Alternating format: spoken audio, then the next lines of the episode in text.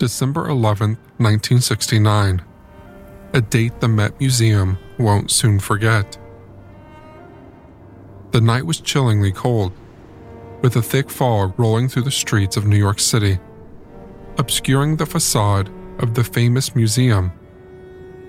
Inside, the gallery stood silent and majestic, every piece of art exuding the aura of centuries gone by, unknown to the guards and the visitors who had left for the day.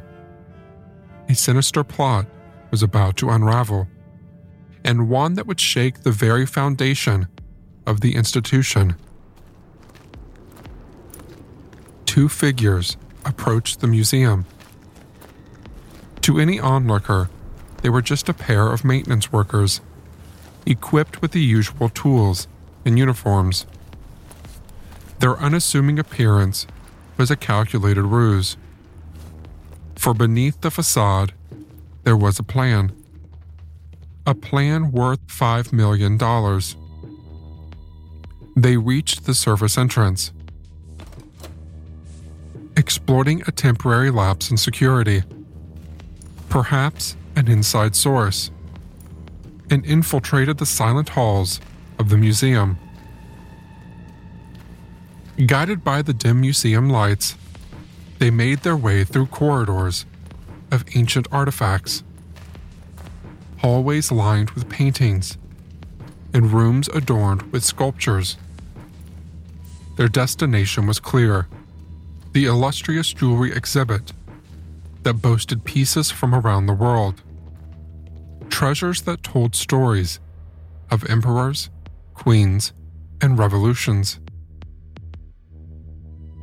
The value of these jewels were not merely in their price, but in the centuries of history they represented. With an eerie calm, the duo began their operation. The soft hum of their tools and the gentle clicking of the locks were the only sound echoing in the chamber. Each case they opened released a tantalizing spark as the gems seemed almost to beckon them. One by one, thirteen irreplaceable pieces vanished into their bags. As silently as they entered, they retraced their steps back to their van outside the service entrance. As dawn approached and the fog lifted, the enormity of their crime became clear.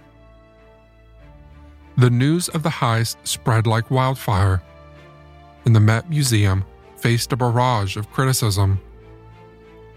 Questions were raised about the lax security, the potential for inside help, and the future safety of the remaining treasures within its walls. The scandal wasn't merely about the stolen jewels. It was about the trust that was broken and the stories lost. In the aftermath, the Met undertook a rigorous review of its protocols. New security measures were implemented, surveillance systems upgraded, and staff training intensified. The impact of that December night continued to reverberate for years. Shadows of deceit, forgeries, and thievery run rampant in the halls of the Met. And the story today isn't just about thieves stealing from the Met Museum. It's about the thieves in the Met, the people who work there, curators and staff members, historians and collectors and donors. All of them have a shocking role to play.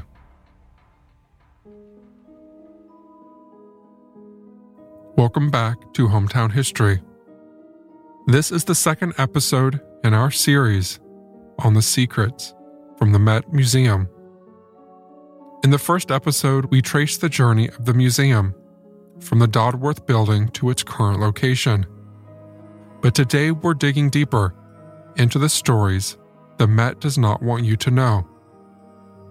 Stories that expose lapse in judgment, fake artwork, and internal schemes to rob historical artifacts.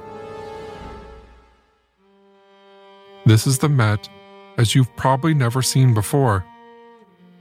In the grand tapestry of art, the Metropolitan Museum of Art, known as the Met, holds an unparalleled position. It's not just a building, it's a universe unto itself, teeming with masterpieces that spans epochs and continents. From the stoic visages of Egyptian pharaohs to the vivid strokes of the Impressionist painters, the Met offers a journey through time and culture that few institutions can rival. But who powers this behemoth of art? Behind its grand facade and beneath its marble floors, there's a mosaic of patrons who have championed the Met's cause over the decades. Philanthropists, business magnates, and celebrities alike have been drawn to the allure of leaving a lasting legacy within these hallowed halls. Their generous contributions, whether art pieces or hefty financial endowments, have enabled the Met to become the giant it is today. Yet with great power and influence come great responsibility and temptation. With a collection as vast and diverse as the Met's, ensuring that the authenticity of every piece is a Herculean task. And while the Met boasts some of the finest curators and historians in the world, even they are not immune to the sophisticated deceptions of the modern art forgery world. After all, where there's immense value, there's also a tantalizing lure for those with less than noble intentions. Despite its state-of-the-art security systems and funding that rivals the G D P of some smaller countries, scandals still snake their way through its corridors. There are whispers, never too loud, of paintings with dubious origins, of sculptures whose provenance seems a touch too convenient, of artifacts that under closer scrutiny may not be as ancient as they first appear. But why? How could such mistakes occur in a place so revered? It's a good question. And while the reasons behind such oversights are manifold, occasionally they can be tracked back to a single point of failure, as was the case in the infamous two thousand forgery scandal. At the dawn of the new millennium, an unsettling revelation rocked the art world. It emerged that a considerable number of paintings, which had been proudly displayed within the walls of the Met Museum, were nothing more than masterful forgeries. The illusion was so complete that even seasoned art aficionados had been duped. The provenance of these paintings, their supposed history, and authenticity was all a carefully crafted lie. The source?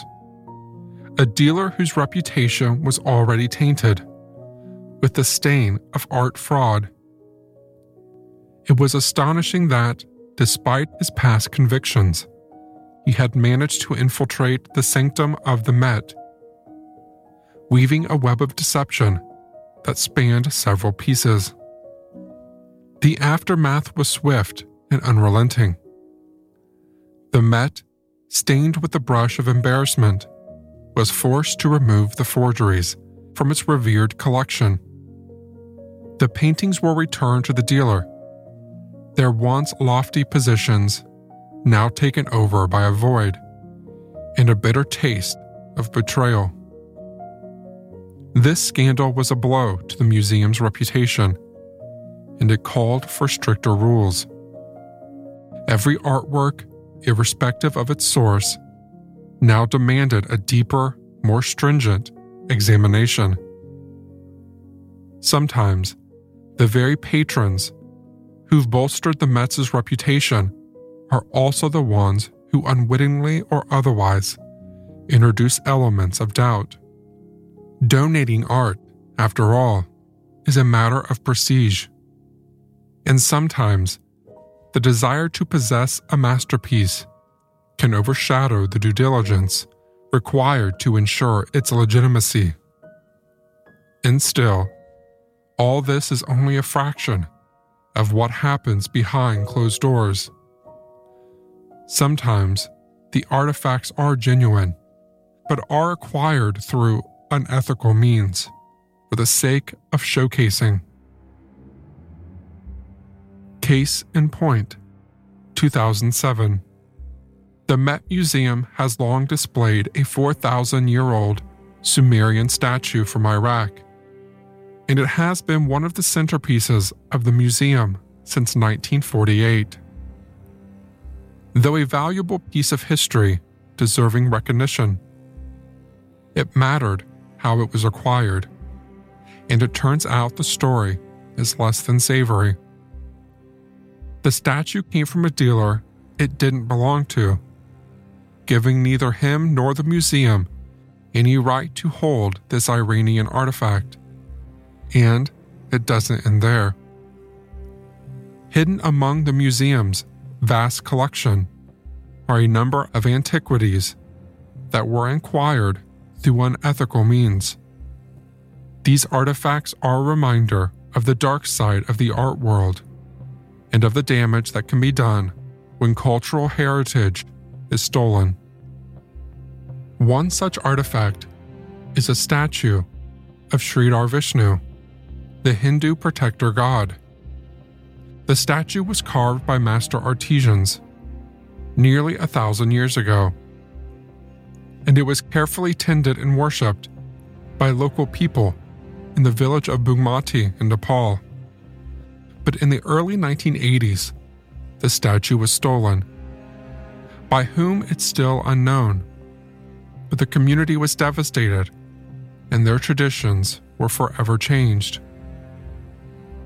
The statue eventually made its way to the Metropolitan Museum of Art, where it was donated by a wealthy American collector. The museum did not know that the statue had been stolen, and it displayed this sacred idol for nearly thirty years. It wasn't until two thousand one that a Facebook account called Lost Arts of Nepal finally identified the statue. The Met removed the statue from its collection and is now being returned to Nepal. The story of this statue is just one example of the damage that can be done when cultural heritage is stolen. In two thousand twenty-three, a total of twenty-seven ancient relics, hailing from ancient Rome, Greece, and Egypt, and valued at a staggering thirteen million dollars, were seized for the way they were acquired by the museum staff. While the museum showcased these treasures as symbols of the grandeur of a bygone era, the grim truth was that these relics had exchanged hands with notorious smugglers like Gianfranco Becchina. This art dealer, operating a gallery out of Switzerland, had been under the radar of the Italian authorities since two thousand one. Suspected of nefarious transactions, the art dealer's checkered past includes a conviction by Greece for trafficking stolen antiquities. In Italy, after a relentless investigation spanning a decade, a trove of six thousand three hundred Greco-Roman artifacts were wrestled from his possession in two thousand eleven. Determined to be the spoils of looting since the early nineteen seventies. It's worth noting that a significant portion of the artifacts entered the Met's possession well before the public allegations against Becchina took shape. But these shadowy dealings cast doubt over the artifact's authenticity. Under the enforcement of three distinct search warrants in the previous six months, these pilfered treasures are now set to journey back home twenty-one to Italy, and six to Egypt. A detective came and knocked on the door, and I said, "Is it Renee?" And he just gave me that solemn look. It was the worst day ever. The Proof Podcast is back with a new case and a new season. twenty-three years ago, eighteen-year-old Renee Ramis went missing. Her body was later found in an empty Home Depot building on the edge of town. I don't think that they arrested the right people. It's about time somebody's trying to do something. She had a black eye about two weeks before she was murdered. They are involved. They definitely had her body and her backpack. You know people are going to judge you, right? Of course. They're judging me now. They've been judging me damn near my whole life. You can listen now to Season two of Proof, wherever you get your podcasts, and follow along with us as we reinvestigate the murder at the warehouse. I have to ask, did you kill Renee? Say goodbye to your credit card rewards. Greedy corporate mega stores, led by Walmart and Target, are pushing for a law in Congress to take away your hard-earned cash back and travel points to line their pockets. The Durbin-Marshall credit card bill would enact harmful credit card routing mandates that would end credit card rewards as we know it. If you love your credit card rewards, tell your lawmakers, hands off my rewards. Tell them to oppose the Durbin-Marshall credit card bill. In the obscure and often shadowy realm of antiquities, the once immaculate reputation of the Met has started to face unsettling scrutiny. Over the past couple of years, the International Consortium of Investigative Journalists, along with their media allies, has cast doubt on the Met's methods of acquisition. Their spotlight is especially intense on a cache of treasures from Cambodia, acquired during a tumultuous period when the nation's prized cultural artifacts were essentially auctioned to the wealthiest patrons. A more expansive investigation by the I C I J and various media cohorts has raised alarm bells regarding the origin of the Met's vast collection of ancient statues, engravings, and other age-old remnants. But why acquire rare and coveted antiques illegally? Surely there are ethical ways to acquire artifacts and display them for the sake of knowledge and cultural understanding. Why would curators of the Met put themselves in a difficult position? The answer might surprise you, but it's not out of ignorance or greed. It's about wanting to be the best. Founded in eighteen seventy and inaugurated at its present location in eighteen eighty, New York's Metropolitan Museum of Art was a relatively late entrant compared to its European counterparts. Its inception saw the purchase of one hundred seventy-four paintings, a number dwarfed by the vast expanse of the Louvre in Paris, enriched by France's colonial escapades. By the nineteen sixties, North America's grandest museum was racing to level the playing field under the stewardship of then-director Thomas Voyne. The Met was desperately trying to acquire anything it could get its hands on, mainly to rival the vast collections in Europe. If you were wondering in the last episode how within a decade the Met managed to move in and out of two buildings due to lack of space, this is why. Their collections grew faster than they could handle, and as the decades rolled on, the Met's vaults began brimming with rarities from Greece, Italy, Egypt, and Cambodia. Quote, "No era, no civilization on earth goes unrepresented in our halls," Hoving once boasted. So, as time went on, journalists found over a thousand artifacts with dubious ownership histories. Shockingly, only a fraction had comprehensive records detailing their exit from their native lands, and several had once been under the custody of individuals or establishments with criminal ties to artifact theft. A glance at the museum's assortment of Napoli and Kashmiri pieces showed a mere three artifacts, with clear origin trails despite the known extensive looting of these regions. The museum did return a handful of these pieces willingly, while others were forcibly retrieved by authorities.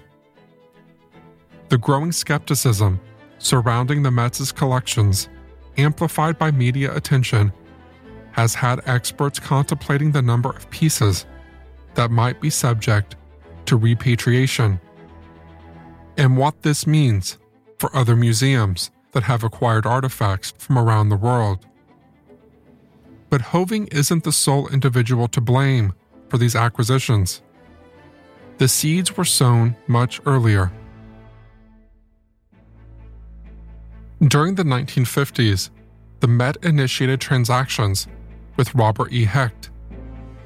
This American antiquities merchant consistently found himself at odds with the law and even stood trial in Italy on smuggling allegations. Italian authorities pressed charges against Hecht twice in the late nineteen fifties and even issued a capture order in the early seventies, only to later retract it. Despite these red flags, the Met's business with Hecht persisted. While Hecht, who passed away in two thousand twelve at age ninety-two, was never convicted due to the expiration of the statute of limitations, he consistently refuted any role in illegal art transactions. Bruce McNall, a former associate of Hecht and a key player in facilitating sales to the Met, shared that the museum rarely asked about the true origins of acquisitions. McNall recalls Hecht saying, quote, "Did I comprehend that these items might hail from unauthorized excavations? Not definitely, but I had my hunches. We didn't scrutinize it thoroughly." He recounted an instance where he brokered the sale of a Greek vessel to the Met, even though he was oblivious to Hecht's acquisition means. McNall also recollected Dietrich von Brothmer, the Met's renowned classic specialist, having little interest in the artifact's backstory. The Met's current collection includes approximately two dozen items once under Hecht's ownership, among them seven Grecian urns. Strikingly, none of these relics associated with Hecht display any historical documentation that might explain how they left their native lands, or why. Among the Met's prize exhibits from contemporary India stands the Celestial Dancer. This piece found its way to the museum via Art of the Past, a gallery once overseen by Kapoor in Manhattan. Following Kapoor's detention in two thousand eleven, by two thousand thirteen, his gallery's manager admitted to peddling pilfered Asian artifacts.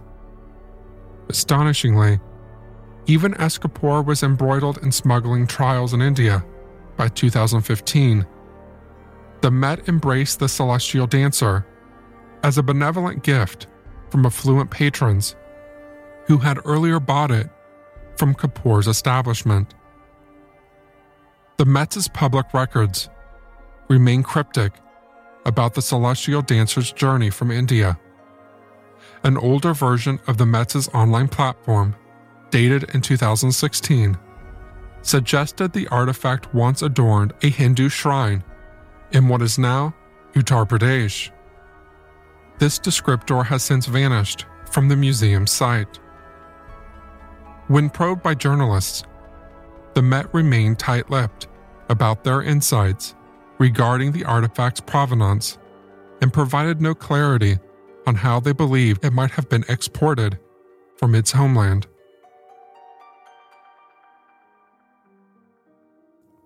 If there's anything we can take from this story, it's this. not all that glitters is gold. The Met is certainly a monument to art and culture, but the story of how it got there isn't one they are particularly proud of sharing. Thievery continues to run rampant in the halls of the Metropolitan Museum, and the donors and curators very much have a hand in it.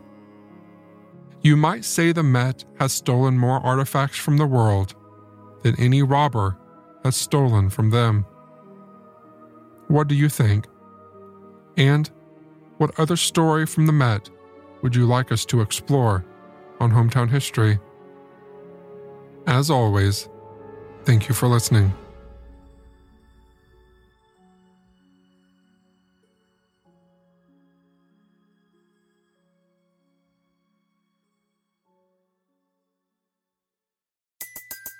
Everybody in your crew identifies as either Big Mac Burger, McNuggets, or McCrispy Sandwich. But you're the Filet-O-Fish Sandwich all day.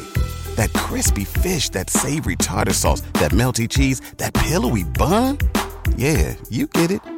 Every time. And if you love the Filet-O-Fish, right now you can catch two of the classics you love for just six dollars. Limited time only. Price and participation may vary. Cannot be combined with any other offer. Single item at regular price. Ba-da-ba-ba-ba.